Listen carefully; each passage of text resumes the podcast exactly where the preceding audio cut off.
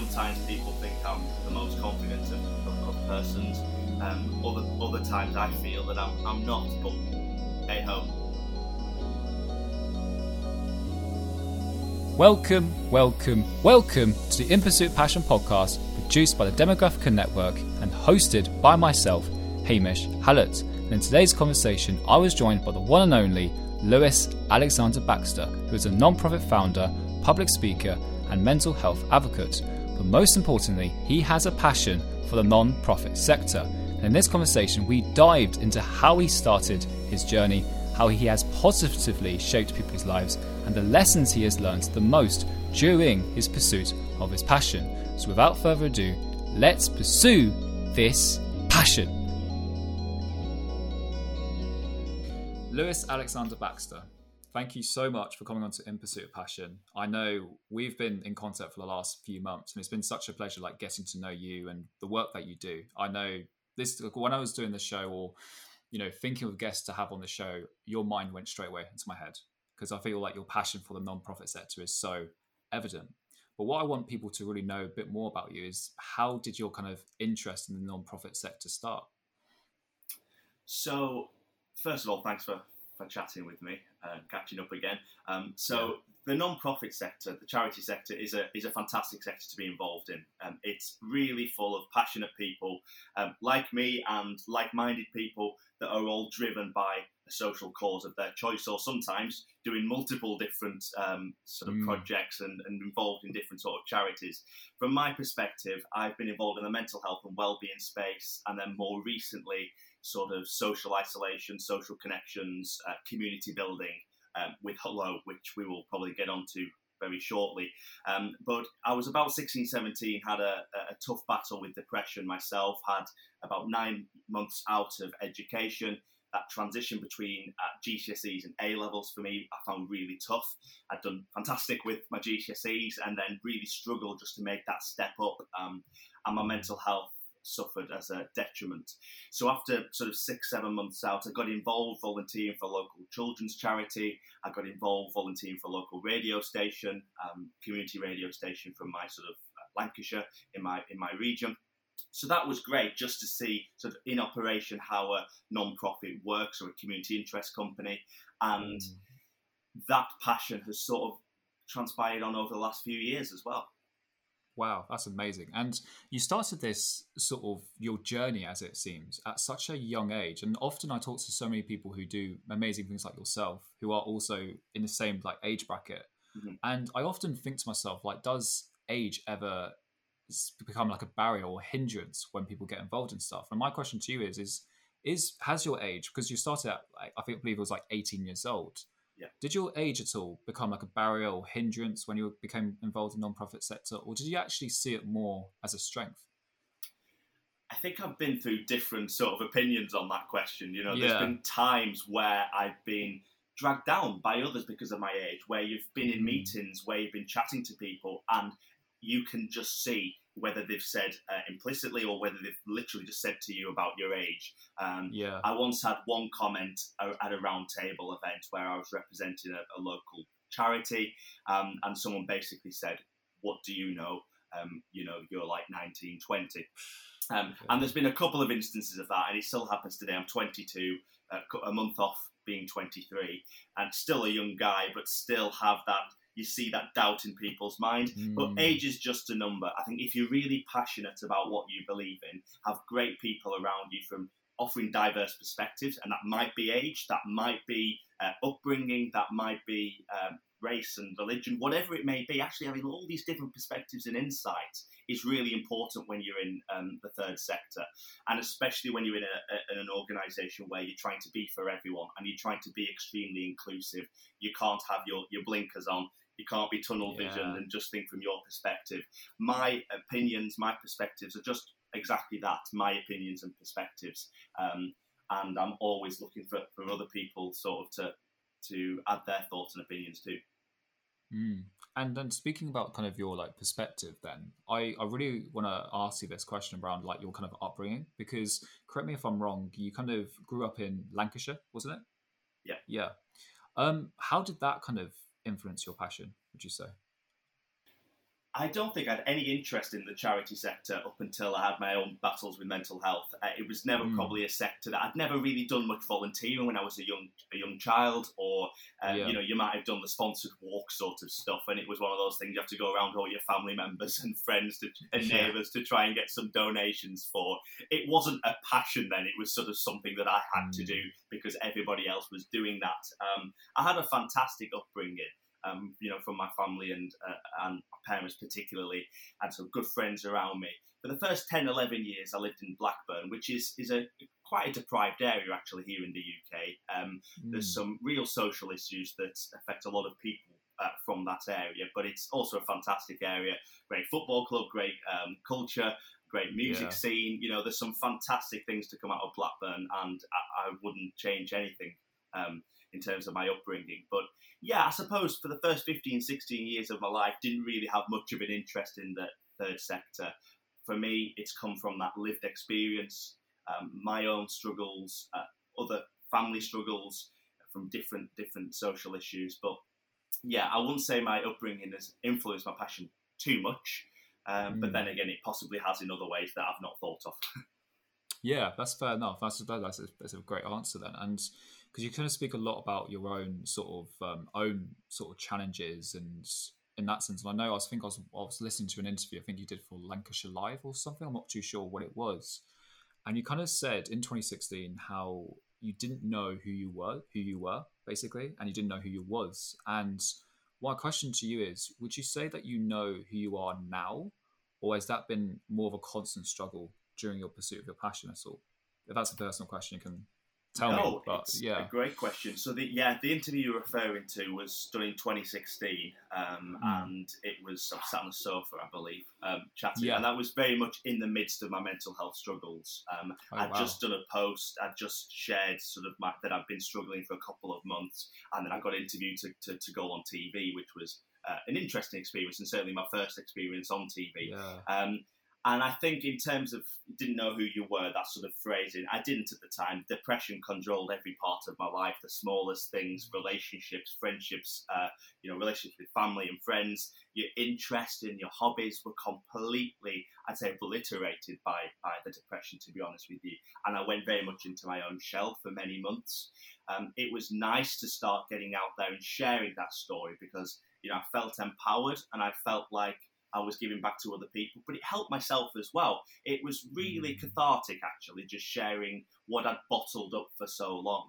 Um, so I'd have to say that over the last few years since then, I've found myself more. There's obviously yeah. elements of our, our, personalities that we're still uncovering and still delving into a little bit more. Um, but no, I'm getting there. I think this is a journey. I don't think you ever get there perfectly. But in terms of my interest in the third sector, charity sector, interest in, in social activism, that's very much uh, what I enjoy doing. That's amazing, and I hope you continue doing what you enjoy the most and what you're passionate about. You know, because I find I agree with you so much about the idea of like always being a constant journey, isn't it? Because you're never at the stage of knowing who you are. I find there are times where you know who you are at some stages, like you have certain core values, like your value of like authenticity or being vulnerable, those kind of core values that you have. Of course, there are other times where you're still figuring out who you are truly. So, you know, so I think that's always been a constant, just like constant journey, really, it seems, through your pursuit of the passion. Yeah, and transparency and authenticity, very important values to me. Showing that, you know, having meetings with uh, people of the team and volunteers at Hullo and just very much sharing what I think of, of a certain situation and not being because there's a, there's certainly a thing in, in the in the third sector. I was chatting with someone um, yesterday where some people can be not willing to change, not willing to embrace change, mm. and whatever that may be in. But actually, as a young person who has, is trying to change the sector, wouldn't I be a bit of a hypocrite if I didn't take on people's diverse perspectives and opinions yeah. about change? So I really do love learning that's another key value of mine. Love hearing other people's perspectives, people that have been in a sector or have lots and lots of experiences. Obviously, not treating that as gospel because I'm here to change oh, yeah, things course, up a little course, bit. Course, course, But yeah, then also absolutely. people who maybe have never really tasted the, the, the third sector are learning, but their their opinions and perspectives matter too. Mm. It seems like diversity and diversity of thought within your your kind of like community. It seems like the, the diversity of thought is really important to you. How is that the diversity of thought within your sort of social collection of people? How is that kind of that must have really imp- impacted your sort of passion? Would you say? It has because you, you you have your own life experiences, you have your own journey, your own story, and mm. whether you, you don't necessarily think that's the right story, but that's all you know and that's all you've experienced. And you know, if you take social issues like social isolation, uh, loneliness, um, things like that, that, that have been really exacerbated by the pandemic over the last 16, 17 months, um, my experience with them is very, very different to the next person and to the next person. And if you don't have that ability to chat and connect and learn how these experiences affect people differently, in different parts of the UK, for example, or with different experiences. Um, you never can learn as an organisation, you can never learn as an individual because you just think you know what's best and this is where we're going. Um, and loneliness and social isolation are a really good example because they affect everybody very, very, very differently. Um, and no conversation at Hullo is different to the next one because that person's experience is different to that person's one of the lessons I find from now from speaking to you and even speaking to other people that I've during my own passion or my own pursuit of my own passion, it's it's having that range of thought, the range of different perspectives, and how that influences your sort of perspective. I find it so important. I think a lot of us often, you know, sit in our shells a lot and don't look at look wide enough. Mm-hmm. And I think you know that's a lesson that I think hopefully people who are listening, you know, can take away from. But there is a quote actually um, that you said specifically on Suicide Prevention Day in 2020. Mm-hmm. And you said a, a, such an amazing quote. I can't remember who exactly said this, but you referenced this in this video where you said, You are braver than you believe, stronger than you seem, and smarter than you think. And I know you did that so much better in the video, better than I've done it right now. but um, what I really want to ask you is where have you applied that message in your own pursuit of your passion? So uh, Winnie the Pooh is the reference. Uh, A. A. Milne um, is the is, is the author nice. that wrote that. Um, and I don't know too much context behind the quote. It's a quote that's just stuck with me for many, many years, and I've always loved.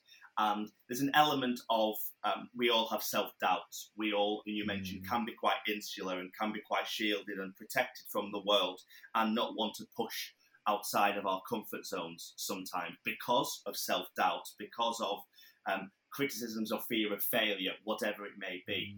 Mm. Um, and I hold my hands up. I sometimes feel I'm not as smart as I as I think, or I'm not as yeah. strong, or I'm weaker than I seem. Um, but actually, it's just about flipping that mindset, having those positive affirmations, and you know, reading that quote: "You're braver than you believe, stronger than you think, seem, and smarter than you think."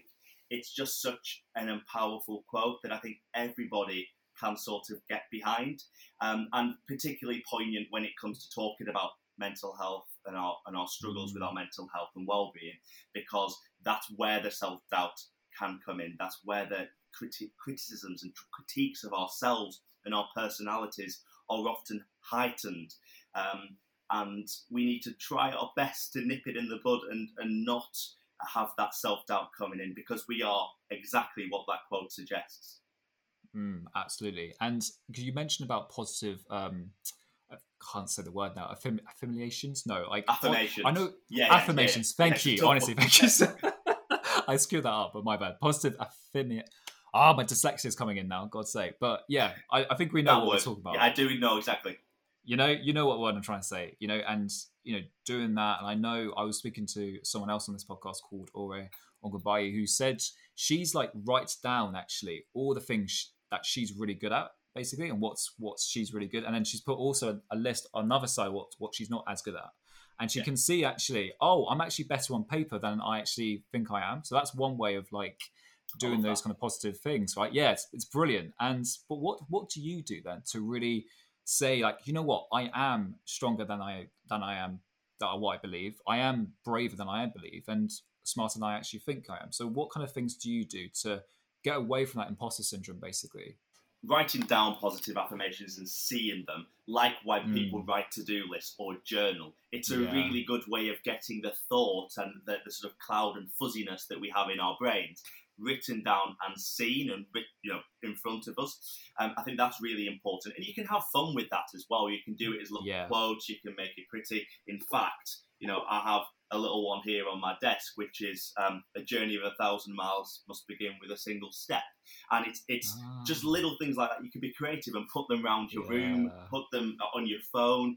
So because we all know social media and, and scrolling on a phone can be seem endless and have its challenges, but actually mixing that up with some positive affirmations or reminders in your phone, so it pings up with these positive messages messages throughout the day. I think that's awesome. Another great thing to do is to have really lovely chats with like-minded people where you can say mm. how well they're doing and wow the growth of your project or well done on finishing your degree what's next and they will be asking yeah. the same about you and you see do you know what i am doing well we've had a chat and you come out mm. feeling fulfilled um, and only you know who those people are in your life to have a chat to and, and you just get that little bit of a buzz from um, i have a number of people that just love asking questions of me some friends who just want to find yeah. more, and you can see they're they're passionate about my passion, and mm. you come away from those those conversations feeling so uh, fulfilled.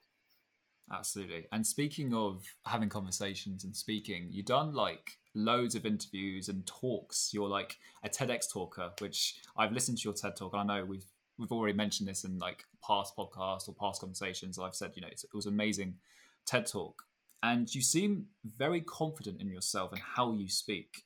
But my question is because often we often see people in the public eye who are very confident in their speaking, but sometimes they might be not as confident as they seem to be. So, what I want to ask is, you know, have you always been confident in what you say during your pursuit of your passion, or has that been something that you've actually developed over over the last few years?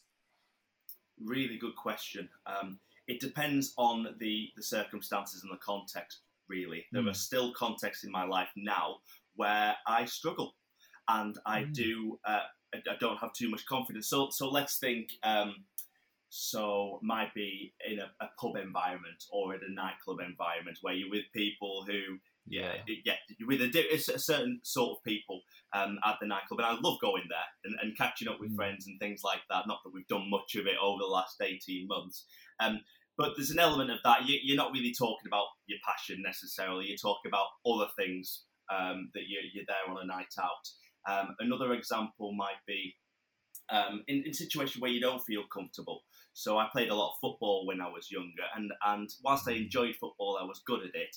I wasn't sort of that lads lads in the lads lad in the dressing room, and course, yeah. I was very much in my shell. And I used to sit in the corner, get dressed, play my football match, and off I went.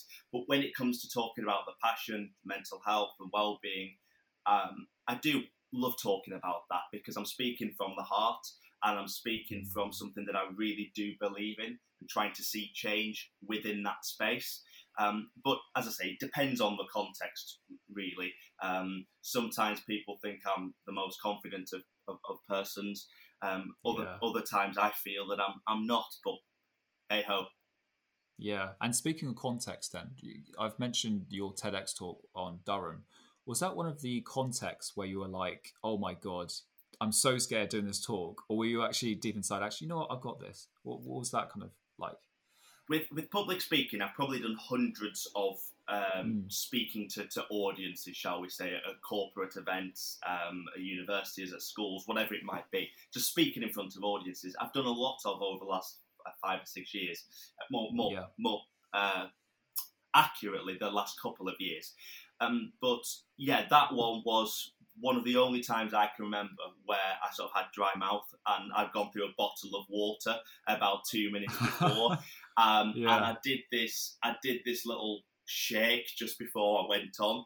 Um, and then I walked on the stage, and then you have to perform an act. It, it is an act. Otherwise, you can just be shaking and trembling on the stage. You have to just flip my mindset and say, you, you can do this. You've done it before why is this environment mm. any different to the other talks that I've done? Um, but I would be lying to say that, that before that, the 10, 15 minutes before, I really got um, a little bit nervous, but it was it was good in the end. Yeah, I love the honesty by by the way. It's it's so good to hear people being honest about when they go on stage because I feel like I I often I'll be honest with you when I when I do podcasts or when I whatever I do, I always get nervous too before it. But it's kind of like you kind of channel that nervous energy into what you do. It seems is that is that a good way of maybe putting what you do in that sense? You've got to channel it in some way. Um, yeah, you, Yeah. You, you've really got to. And I think that if you channel it into what you're saying and that you you're talking about a topic that you know, I think that's important. It's it's just your bread and butter, so to speak. It's just what you Mm. enjoy chatting about and and Yeah. sharing your opinions and insights on. Uh, so I, I suppose that the first first 10 15 seconds can be a little bit as you get into it a little bit nervous um, and just as you find your flow so to speak then you really do get into it and it and it becomes a lot easier um, because you, you're finding your feet you've you've rehearsed this you know what you're talking about and uh, it, it, you, it goes well Mm, Hundred percent. And I know you. And speaking about like kind of channeling your passion or channeling what you're, you know, you're inspired by, and or the love, the love that you do and stuff, and what, whatever you do. In what ways have you kind of positively shaped people's lives? And by the way, this is in reference to an interview done by I think it's only if they knew, I believe. So yeah, in what ways have you positively shaped Yeah. people's lives? I think that's one of the things that that um, all, all you all I can do every day, all we can do every day is is try and strive to positively shape people's life. I think that's Mm. something that if is having the right intentions behind it. So it's it's the work that we do at Hello, it's the work that I did at the children's charity. I don't do it for any other reasons, but a because I enjoy it. Of course, you know I do love that environment, sharing with like-minded people and making a difference. But it's that that key bit of of seeing the difference that you- you're making, the the confidence and the development of a person. Um, you know, someone having overcome their challenges and come out the other side, and then getting involved in the project and wanting to give back too as part of that sort of virtuous cycle. Um, that's something you see a lot of actually. It's people coming to a service as a service user Mm. coming to the organisation as a as a caller, for example, um, but then actually a few months later becoming a volunteer, becoming a member of the team, and you just see that that transformation in a person. Every single person that we've made a difference on, or have, have made a comment and said, "Oh, I've, really enjoyed coming to chatting with you at the charity," or whatever it is, that fills me with so much joy because that's exactly why we're doing it. Mm. And does that kind of keep you pursuing that passion? Would you say the, the the fact that someone comes up to you and says, "You know what, that chat on with Hullo was really, really beneficial." Does that keep you going when you pursue your passion? Or is there something else? It keeps you grounded because you know people have Yeah. different uh, perspectives on, on growth, for example, and and making an impact. You know, you know, getting more numbers. We were having a chat yesterday about building our strategy for Hullo over the next five years, and one of the things we're really passionate about is is the quality of conversations rather than quantity. We want to make a real difference to Mm. people's lives, and we want to uh, have a really fantastic, meaningful conversation with everyone that comes into contact with us and that keeps us grounded. You know, we can look at um, we're creating a bit of a manifesto is not the right word, but it's, it's almost like a manifesto or a, a list of affirmations yeah. that all our volunteers, all our team look at every single day and they read it. You know, we're being inclusive, we're being welcoming to everyone's perspectives and thoughts. Um, another one might, might be every conversation we try and make people smile. That keeps us grounded. It takes us away from thinking too far ahead and being too aspirational. It keeps us grounded in the now, in the present, and I think that's really important. Mm, absolutely. And what because you you've spoken a lot on this conversation about Hullo, and I've looked into what you do with that, and it's it's great. It's a great little like you know um, like a phone line service that kind of helps people have a conversation basically about anything really. And but what I want to ask you more is, you know, yes, we can speak about the achievements, the milestone that you've done with Hullo, but what I want to know a bit more about is the challenges. You know, running a non-profit, you know, having volunteers and managing a team. Is that the biggest challenges with Hullo, or is there something else? We encounter i encounter challenges we as an organization encounter challenges every single day that's part of a journey that's part of a startup you know we very much still are in a startup stage having not been going for, for that long at all um, you learn and you so you face challenges and hurdles and barriers every single day, every single week. Um, some you look back on and think, why was I ever worried or, or, or, faced? Why was that ever a mm. challenge to me? Um, when you look back, but a couple of the challenges, you know, managing a team virtually and actually having all these volunteers with different, mm. very busy lives, often from all over the country. We're not in any one physical location. Some charities and businesses are, and very much have had that, uh, been able to build that family, build that community around a certain location. Being a national not for profit, you know, we've hardly met any of the team. I think I've probably met only a handful face to face of, of any of the wow. hundreds of people that have been involved in the organisation. And that's a, that would have been a bit, we would never have believed that, would we, three years ago, mm. uh, that not actually meeting that many people. Um, I don't think we'd have ever launched, actually, if it wasn't before the pandemic. The other thing as well is, I'd be amiss if I didn't mention sort of funding and fundraising. You know, we're in a very, very difficult time. The pandemic has been a really tough time for the charity sector with funding restraints, or indeed lots of projects and good causes all going for same pots of money. So we've had to be quite lean. We've had to run the the, the, the not for profit as a startup um, quite bootstrap project. We don't have big budgets for marketing. We, in fact, I say don't have big budgets. We don't have a budget for marketing. We don't have a budget for social media and campaigns or comms at the moment. We have to be really quite tight knit and use the power of conversation to get our message out there. The power of um, what do you call it when someone oh, I've, I've just lost the word. Um, oh, is it oh, um, word of mouth? Word of mouth. yeah, word of mouth. Gotcha. Exactly. that is that is so powerful. That is so powerful. Yeah. So a couple, you know, managing volunteers and, and coordinating volunteers across the UK virtually, um, sort of the funding challenges and other challenges, um, the pandemic. But no, it's been a it's been a fantastic journey, and I can't wait to continue it. Massive. And speaking of your journey, what lessons then have you learned from each of your kind of social projects, if that's with Hullo, that's with other things, like, yeah, what kind of lessons have you learned from in your journey so far? So, one lesson would be surround yourself with with great people, with passionate mm. people. So uh, the first person that comes to mind with, with me is Matty, the creative brains behind most of the projects that I've ever done. He's we, we worked at a restaurant together a, a number of years ago. We've both yeah. been united through uh, our own mental health struggles. That's how we, we we got together originally, but we've become really really great friends. So he's always the creative brains behind the project, and I think learning what being being able to embrace what you're good at and what you're not. You touched upon that earlier. Actually, mm, we, we, all know what our strengths are. Sometimes they're, they're hard to find, and we don't think certain things are our strengths or whatever. But you, you sort of have a good idea of what you're good at and what you're not.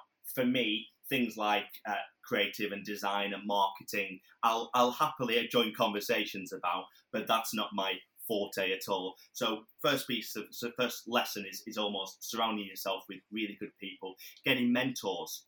And I'll, I like mm. reverse mentoring as well. You know, can can yeah. you mentor? Can you learn off people that have been more experienced than you? So senior leaders in the charity sector, for example, in my case. But they also learn off me because I'm new and I'm starting this journey. I'm willing to take risks. I'm willing to be a little bit disruptive in the sector to change the way things are done for generations because the charity sector is very stale. It can be. Mm-hmm. Some good causes are, are very forward thinking and innovative, but others are a little bit less so. So, yeah, mentors, really, really important. Um, and I thought that the, the third one is it's a little bit of a cliche, but about our opinions and, and mindset on failure. It's going to happen. We're going to get knockbacks yes. when you're lo- launching a social action project. Um, you're going to get people who don't like the concept. I remember one uh, very senior leader in a business who I pitched at for some money basically said, Who's ever going to use Hullo? Um, it's not really needed. Loneliness and social isolation aren't really a problem. I was just sat there thinking, crikey. I don't know what I don't know what planet you're living on, but it's yeah. certainly not you know modern day uh, modern day Britain. But hey ho. yeah, and what was from that then? So those lessons, by the way, are amazing. I, in particular, I love the mentor lesson because I I mentor actually as well uh, away from really? my podcast, and yeah, yeah, I mentor. I love it. I love mentoring so much. It's it's it's amazing. It's so empowering, and I I agree with that so much. And from that, then from your lessons, if you had to give a one piece of advice to someone um, who's let's say going into the non-profit sector, what would that advice be? Now, I, I possibly mentioned this. It, it, there's no, I, I, there's so many different things that, that you mm. could pick up on about the number one piece of number one piece of advice.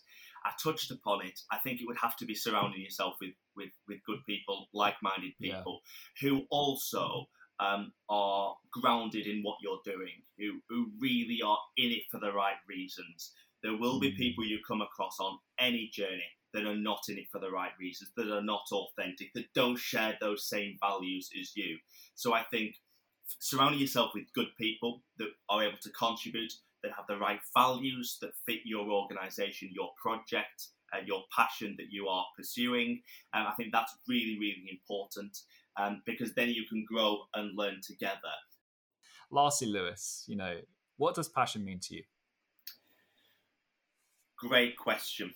That passion means to me what gets you up out of bed in the morning, what drives you every single day, what will put a smile on your face, what will, even when there are thorns, bumps in the road, challenges that you face, you still do what you do and you'll find a way around them. Stuff that you don't have that passion for, when hurdles, challenges, things, bumps come up in the road, you might just think, do you know what? I'm not going to go over that bump. I'm not going to find another way around it. I'm going to turn around and go back in the other direction passion is what gets you through those challenges. Whether that is personal challenges, you know, your your passions can get you through things that you would never have got through without it. That's why you you hear so many amazing people that have found their passion through adversity, and I think that's really really important. Um, and you will look back on your passion and hopefully be proud of what you've achieved, proud of the journey that you've come on, and hopefully bring more and more people onto it. I mean, that's such a good way. Wow. You know what? I hope I hope people get inspired by that message, man. Really hope. Thank you so much for listening to that episode of In Pursuit of Passion podcast produced by the Demographica Network and hosted by myself, Hamish Hallett. Such a great conversation with Lewis Alexander Baxter. If you want to know more about his amazing work, I will include all of his details down below in the episode bio. But unfortunately, this is the last episode of the season, which is so sad. However, we are bringing another season of this amazing podcast to you, the audience. And I just want to say a big, big thank you to the one and only Eve McIntyre, who has edited this amazing podcast and really just done so many amazing things. She is amazing, super, super amazing. And I think this podcast wouldn't happen without her, essentially. So I want to do a big shout out to her as well as the Demographica Network that have allowed this podcast to happen. And until the next season that will start very, very soon, keep pursuing that passion and see you in the next one.